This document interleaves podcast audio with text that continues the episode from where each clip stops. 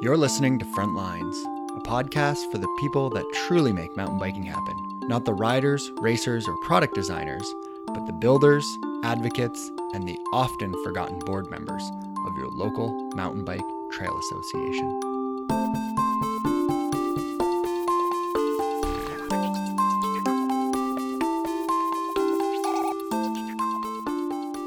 For the next three episodes, we're going to dive into a topic that's been touched on a few times throughout this podcast. And if you consume any form of mountain bike media, you've probably heard about mountain bike access in respect to wilderness areas in the United States. The reason I've skimmed over this topic on a few occasions is that it's deserving of its own episode. And after sitting down and recording a number of interviews, I quickly realized that one episode just isn't going to cut it. So, my goal for this episode is to get everyone up to speed on bikes in wilderness, the history, how it's affected local trail associations across the United States, and what some of them are doing about it. Following that, we'll be hearing from two experts on the topic. First, Eric Melson, Government Relations at IMBA, and second, Ted Stroll, President of the Sustainable Trails Coalition. But before we get too ahead of ourselves, I'm your host, Brian Hillier, and this is episode 25 of Frontlines.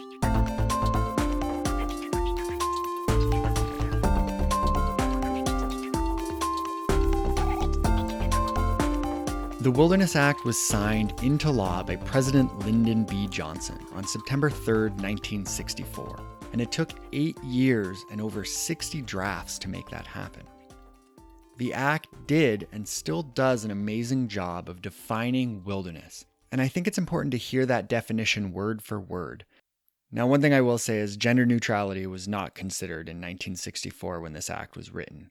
Section 1C of the Wilderness Act reads this quote, A wilderness, in contrast with those areas where man and his works dominate the landscape, is hereby recognized as an area where the earth and its community of life are untrammeled by man, where man himself is a visitor who does not remain.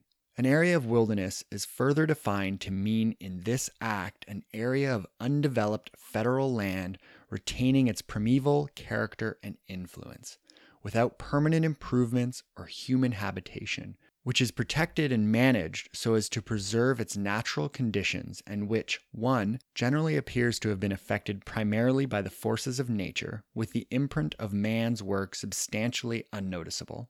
2 has outstanding opportunities for solitude or a primitive and unconfined type of recreation. 3 has at least 5,000 acres of land or is of sufficient size as to make practicable its preservation and use in an unimpaired condition. And 4 may also contain ecological, geological, and other features of scientific, educational, scenic, or historic value. It's poetic, and not just for a piece of government content, but as a piece of prose. And if you're like me, you'll want to know that untrammeled means not restricted or hampered. And as Eric Melson will even define in episode 26 as meaning unshackled. In 1964, when the Wilderness Act was signed, mountain bikes were non existent. And there's much argument as to when mountain biking actually started and where and who is credited with its creation. But the important dates are this in early 1977, Joe Breeze created the very first mountain bike, known as the Breezer. And in 1981, Specialized created the Stumpjumper, which was the very first mass produced mountain bike. Essentially, mountain biking was officially given to the people in the late 70s, early 80s. Wilderness areas, although designated by Congress, are managed by a number of federal agencies or land managers. In fact, four to be specific the National Park Service, the U.S. Forest Service, U.S. Fish and Wildlife Service, and the Bureau of Land Management, also known as the BLM. The National Park Service manages 40% of wilderness areas, and that's more than each of the other three agencies. And it's actually most of their land. 56% of national parks is made up of wilderness. And a close second is the U.S. Forest Service, with 33% of wilderness. And the other major land manager in the US that many trail associations work with is the BLM, or Bureau of Land Management, but they only manage 8% of wilderness areas. In 1977, the Forest Service handed down a regulation that stated bikes were not allowed in wilderness. Then in 1981, despite this regulation, it was up to the individual district rangers to decide which trails bikes were permitted on and which they weren't. Somewhere between 1983 and 84, it was decided that bikes weren't allowed on any trails in wilderness. Now, here's what the Wilderness Act has to say on the topic of prohibition of certain uses. Section 4C states, quote, except as specifically provided for in this act and subject to existing private rights, there shall be no commercial enterprise or no permanent road within any wilderness area designated by this act, and except as necessary to meet the minimum requirements for the administration of the area for the purposes of this act including measures required if emergencies involving the health and safety of persons within the area. There shall be no temporary road, no use of motor vehicles, motorized equipment, or motor boats, no landing of aircraft, no other form of mechanical transport, and no structure or installation within any such area. And the wording or even word that needs to be highlighted there is mechanical, and mechanical transport to be specific. What does that mean? And motorized has been explicitly defined as part of a prohibition, but the question that is asked and continues to be argued over is are mountain bikes mechanical transport? And just like the US Constitution, the Wilderness Act is left for us to interpret. And more specifically, it's up to land managers to interpret, create policy, and enforce those policies as law. But and this can be a touchy topic in America. Just like the US Constitution, amendments can also be made. What's interesting is that the Wilderness Act has only been amended once, and the Constitution has been amended a total of 27 times. So there's a precedence for a change to the Wilderness Act itself. And what the Sustainable Trails Coalition is attempting to do is not change the Wilderness Act itself, but to return the power to individual district rangers in the case of the Forest Service to determine which individual trails are or aren't appropriate for bikes. Something that should be noted is that the vast majority of wilderness areas, from a mountain biking standpoint, and to put it bluntly, suck. We aren't talking about flowy, buff alpine trails. We're talking about raw, rough, and challenging to walk on. So when it comes to allowing bikes in wilderness, it's not an argument for all trails or even all wilderness areas just the trails that are appropriate for riding. A land manager like the BLM or Forest Service can designate an area as proposed wilderness or as a wilderness study area. And these areas can certainly include bike trails. And would normally happen is that before these areas are approved by Congress, there's ample time for trail associations and the public to find an alternative. And that's what my first guest has been successful at doing in Washington state. We've heard from Yvonne Kraus before, for those of you who may not remember, she's the executive director of the Evergreen Mountain Bike Alliance. Hi, Yvonne. Welcome back to the show. Thanks for having me back, Brent. Has Washington State lost many trails to proposed wilderness and uh, and future wilderness expansion? Uh, there have been some trails that have been lost to wilderness. Uh, a lot of the trails that were lost were with the early wilderness designations before mountain biking was uh, significant in volume in Washington state. Uh, but there have been some recent wilderness proposals that we have coordinated with land managers on um, and with conservation organizations that have lost a few miles of uh, trail. You know, in the news, we see uh, communities that are losing uh, massive amounts of of of, uh, of, trails, and you know, there's examples in Montana of of one community losing over a hundred miles of of trail. You know, what's what's the process for Evergreen uh, to approach proposed wilderness uh, and and its effects on, on mountain bike trails that that has only uh, caused you know a couple miles of trails to be lost. Yeah. Um, well, so the process question uh, it's a it's a lengthy process taking several years, but I'll try to summarize what our approach has been. So um, that has allowed us to be successful in avoiding a huge number of miles to be lost for the most part, this was my predecessor, Glenn Glover, um, as the executive director at Evergreen, worked very hard to build strong relationships with the conservation groups. Um, and when I joined Evergreen in late 2015, I've been able to build on that and continue to work with them become educated on the process that have been or has been used in the past, and then we've worked to actually update, improve, and also set some guiding principles for the work that we do together when a new wilderness proposal comes up. Um, so I think A, Evergreen has grown to a significant enough size as a recreation group in Washington state that we are at the table very early when these wilderness proposals come up. And we have worked closely with conservation groups as well as other recreation groups to identify what the impact of those proposed new wilderness areas are on existing mountain bike trails and then identifying the high priority trails and working with them to either figure out a different designation, um, looking at permanent protection of the land, but can we do something outside of wilderness? And um, a good example is the Wild and Scenic River designation, for example. Uh, we've been able to implement that in a number of places. We are working on a potential national monument designation in a different area of the state right now. Um, but we've come up with some strong guiding principles with the conservation and recreation groups to evaluate the impact on mountain bike trails, generate an understanding that the mountain bike user is still underserved in terms of access to trail mileage in Washington state and therefore should not be negatively impacted by these plans.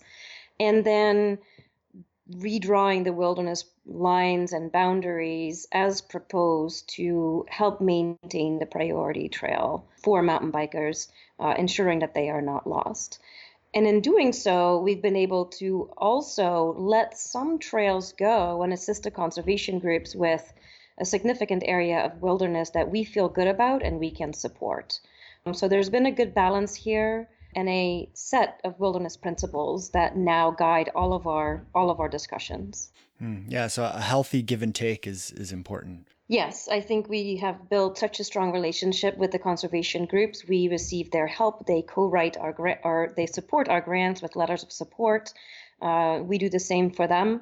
Um, having them as a partner in furthering the recreation causes in our state is more important than trying to you know, directly change the wilderness um, rules and regulations.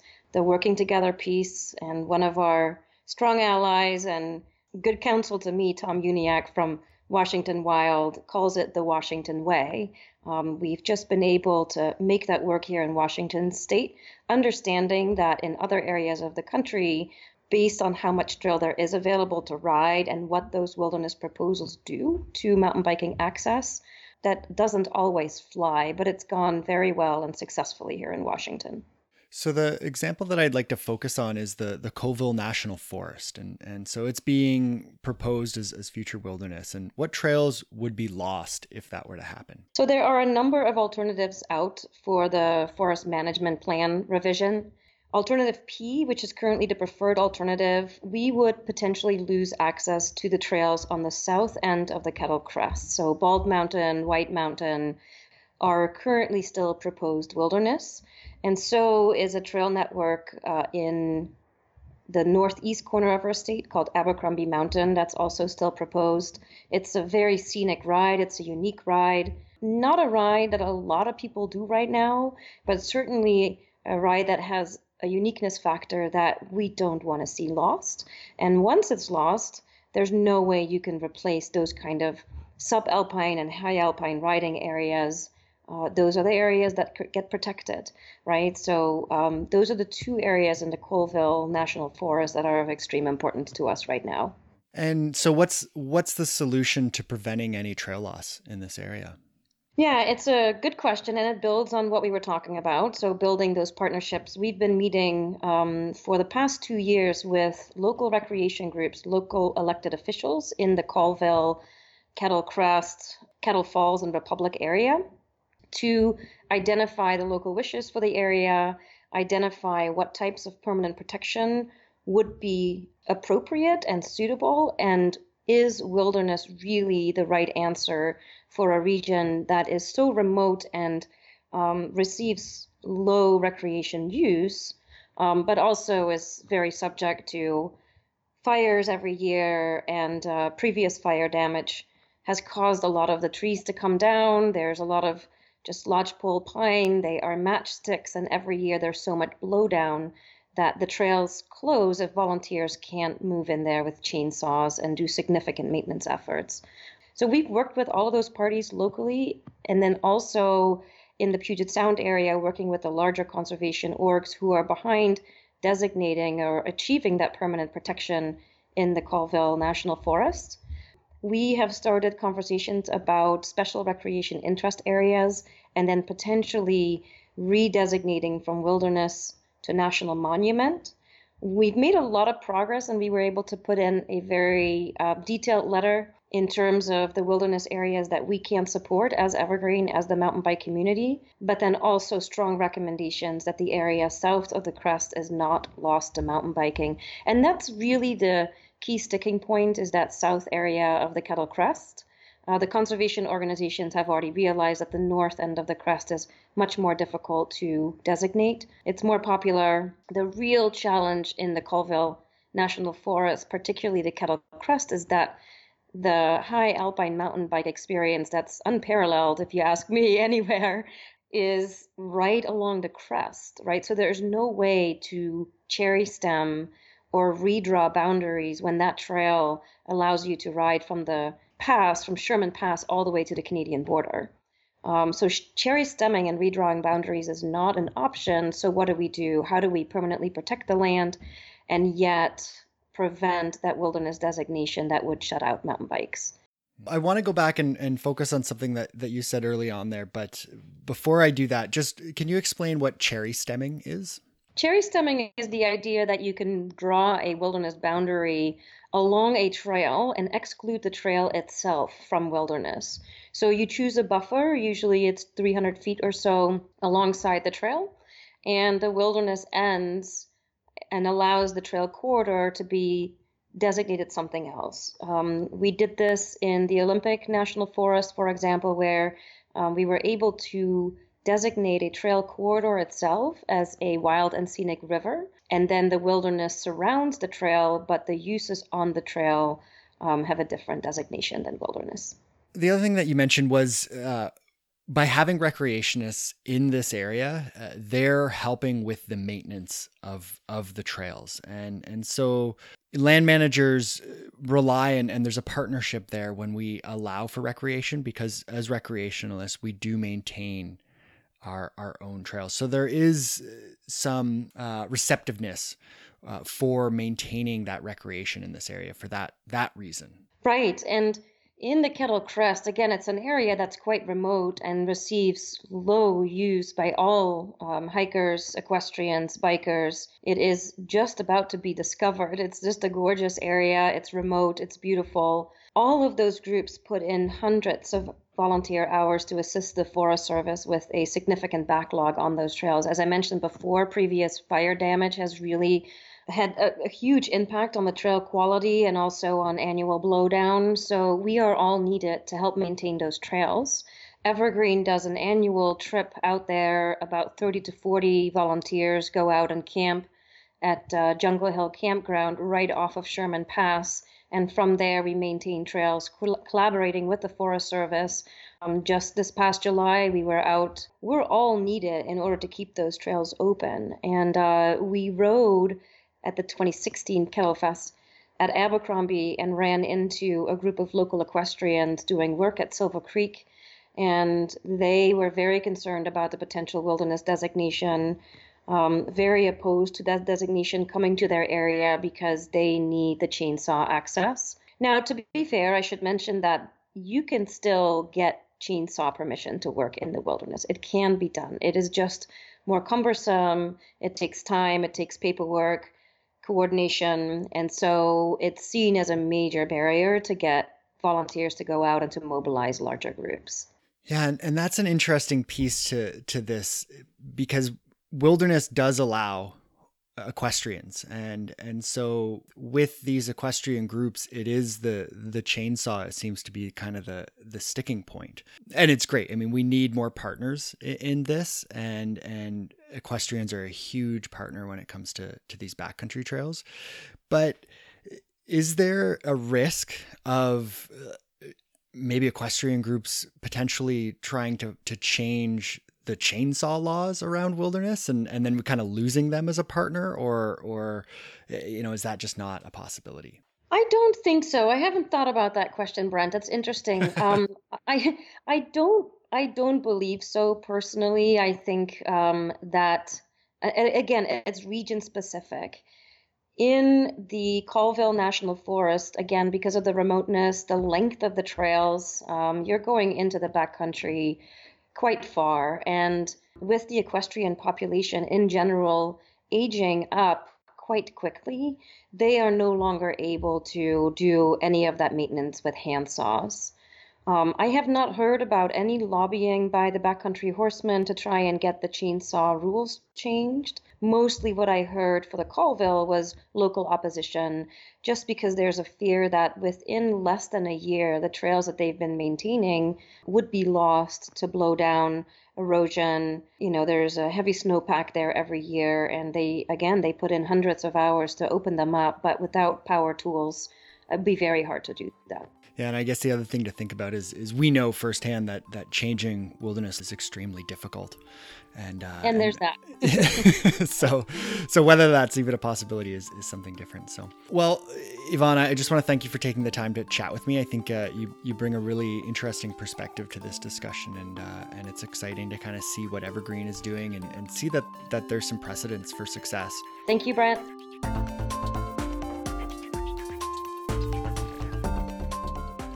The wilderness designation is an incredibly strong way to protect wild spaces.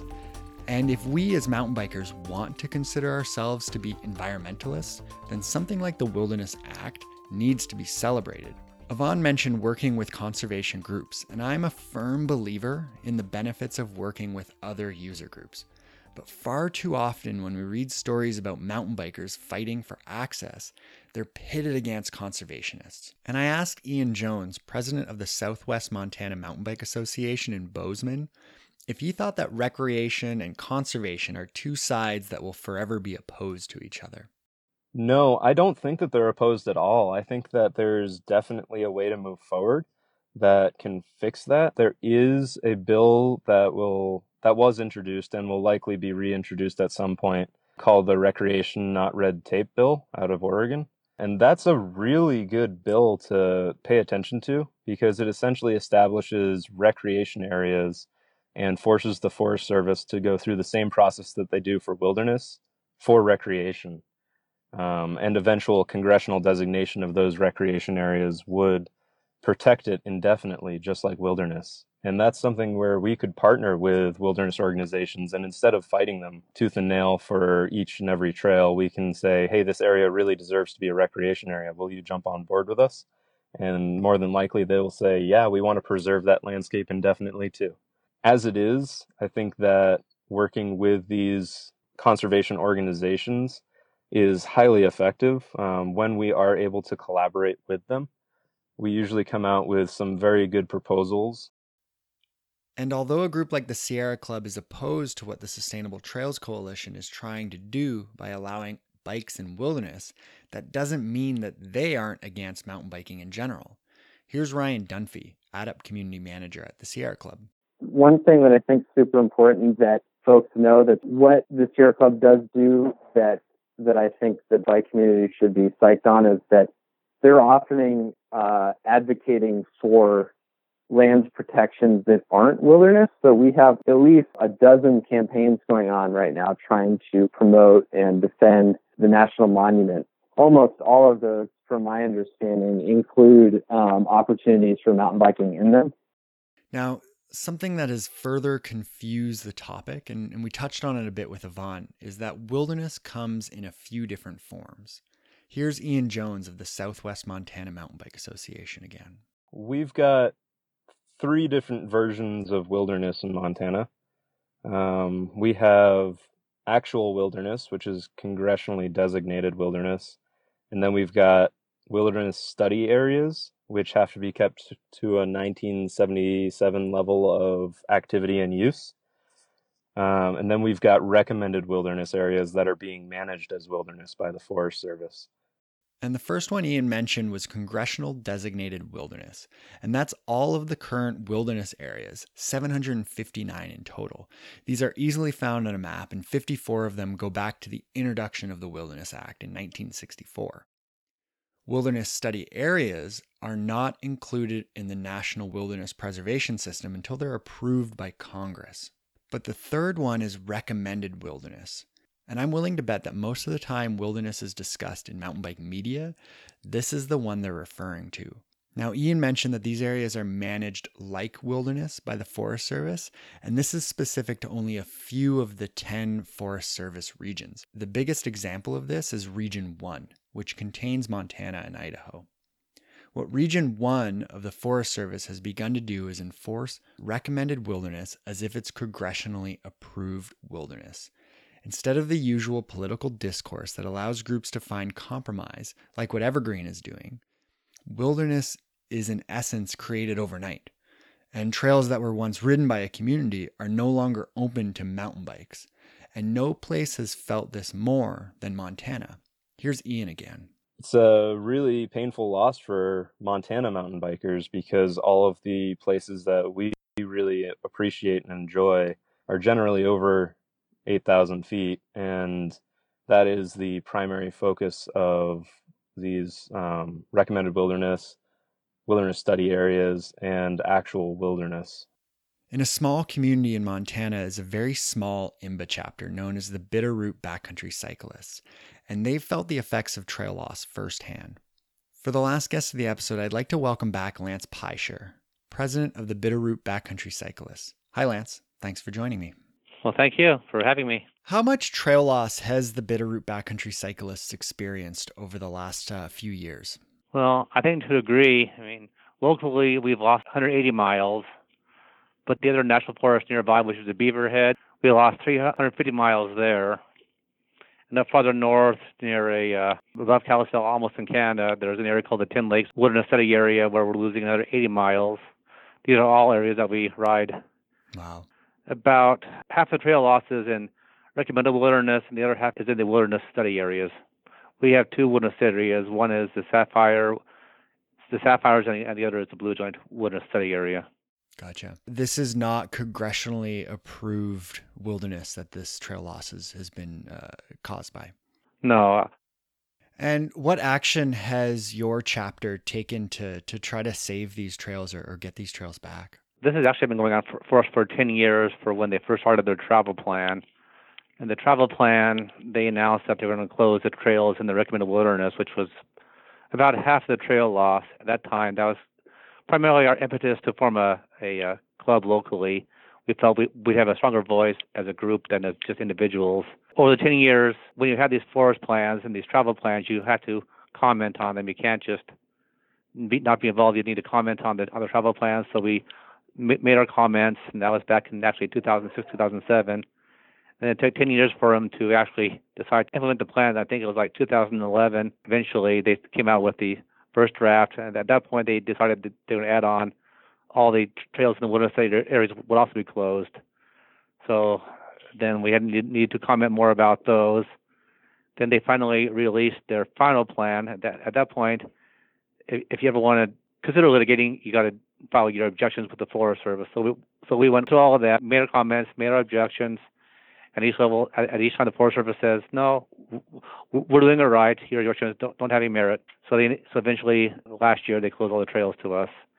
At that point, we we really felt that, especially given everything else that was happening in Montana with what almost 800 miles of trails lost or, or potentially going to be lost over the last 10 years, we felt that we needed to draw a line in the sand and not just accept this. So we got together with some of the other groups, in this case, a snowmobile group and a local motorized ATV and dirt bikes to file a lawsuit against the trail closures. Now, this is certainly the the first uh, mountain bike group that's done that, and definitely the first IMBA chapter that's that's done this. But uh, do you know if there's other motorized groups that have, have done something similar in the past? Motorized groups have been involved in litigation quite a bit over the last 10, 20 years. And the, and the wilderness people on both sides, both wilderness people and wilderness groups have both filed numerous lawsuits over management of these these areas. Hmm. And and is there success in those other cases? Like, has this worked out uh, for them? Is there precedence for this? I guess first I should back up to say what success means. when it comes to this sort of litigation, basically, what you're what you're saying is that the Forest Service did their NEPA wrong. NEPA is the National Environmental Protection Act, and the, and they and they need to follow certain rules when they perform their environmental impact statement. So basically, when you say you win, it means the judge says that they did their NEPA wrong, and then and they need to go back go back and reevaluate how they did their study. And that and that when they did redo the study, they, they may or may not change their mind. Hmm. It never comes back with the judge saying, "Yeah, you, you, the, the toes are going to be open, everything's good." And and what's been the general acceptance of, of the community? Are, are people in agreement with this, or or is, has there been some backlash with within the community itself? I think most people in Montana who are mountain bikers are, have been very supportive of what we're doing. I have had backlash from friends who are more wilderness oriented who are saying, "How can you ally with with motorized groups? They're the they're the devil." It's like, well, they may be the devil or not the devil, but they're they're seeing trouble trouble loss and they want to work with us. Whereas groups like the wilderness groups are closing trails to us. So I mean, you find your friends where you can sometimes. And then beyond Montana, what's what's been the the general acceptance from outside of Montana and within the the greater mountain bike community? Everyone I know has been very supportive of it. What's happening in Montana is trying to spread throughout the Forest Service. So I think anyone who mountain bikes is trying to realize, boy, that this isn't just a Montana issue. This is a national issue that we're having these areas basically being managed as wilderness without any congressional authorization. And so, like, what was the linchpin to all of this? Like, uh, was there, um, you know, a conflict? Did did a mountain biker run into a, a, hiker, or is there has there been substantial erosion to to trails? You know, directly linked to, to mountain bikers? Like, what caused the Forest Service to, to take this action? It's not about impact. They did the study. The Forest Service admits there's no evidence of impact by mountain bikes on any of these areas. It's not, there's no user conflicts. The trails aren't being destroyed. What it comes down to is I actually like to quote what came from the record of decision, which is what basically their final statement on things. Allowing uses that do not conform to wilderness character creates a constituency that will have a strong propensity to oppose recommendation of any subsequent wilderness designation legislation. Management actions that create this operating environment will complicate the decision process for Forest Service managers, members of Congress. It is important that, that, that when the wilderness recommendations are made to Congress, that they be unencumbered with issues that are exclusive to the wilderness allocation decision. Congress is not the appropriate forum in, in which to debate travel management decisions.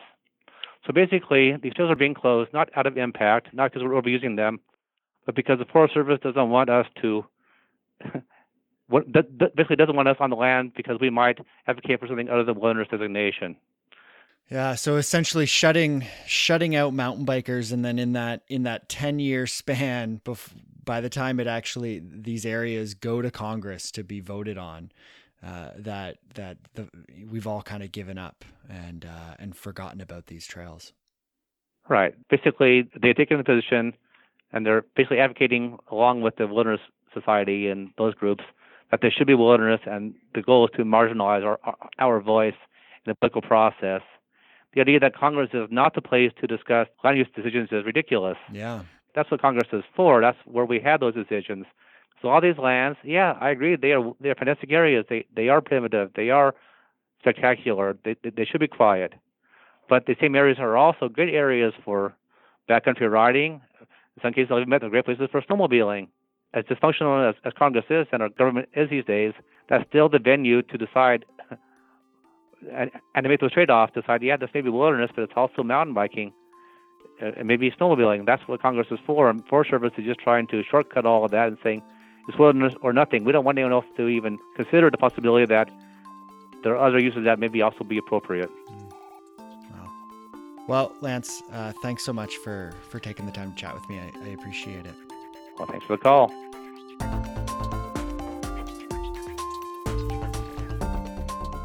Big question in all of this is why aren't all mountain bike organizations backing the Sustainable Trails Coalition's aim to change the Wilderness Act to allow for bikes?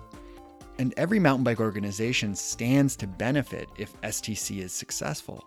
But in the meantime, and in case they aren't successful, then IMBA and Evergreen have an obligation to find alternatives. And in the world of advocacy, it can be challenging to hedge your bets. And to continue with the analogy of the racetrack, when an organization picks its horse, then they need to back it completely. But thankfully, the average mountain biker gets to celebrate in either strategy's success. And it's important to realize that, as an example, just because IMBA isn't officially supporting the STC, it doesn't necessarily mean that they can't benefit from its success. It's just not IMBA's horse. So, in a lot of ways, by having all these different strategies from various organizations, mountain biking as a whole has hedged its bets. And that's something I think we need to realize. IMBA, STC, Evergreen, the Bitterroot, all these different organizations, they're not fighting each other. They're just going about the end goal in a different way. And there's benefits and negatives to both. And if one is successful over the other, yes, it has negative implications. But at the end of the day, our goal is to have access to mountain biking and to maintain access to mountain bike trails. And so, is there a bad way to go about that? That's a big question, and one we're going to explore a little bit more in the next two episodes. Next episode, we're going to be hearing from Eric Melson. He's with IMBA and is focused on government relations.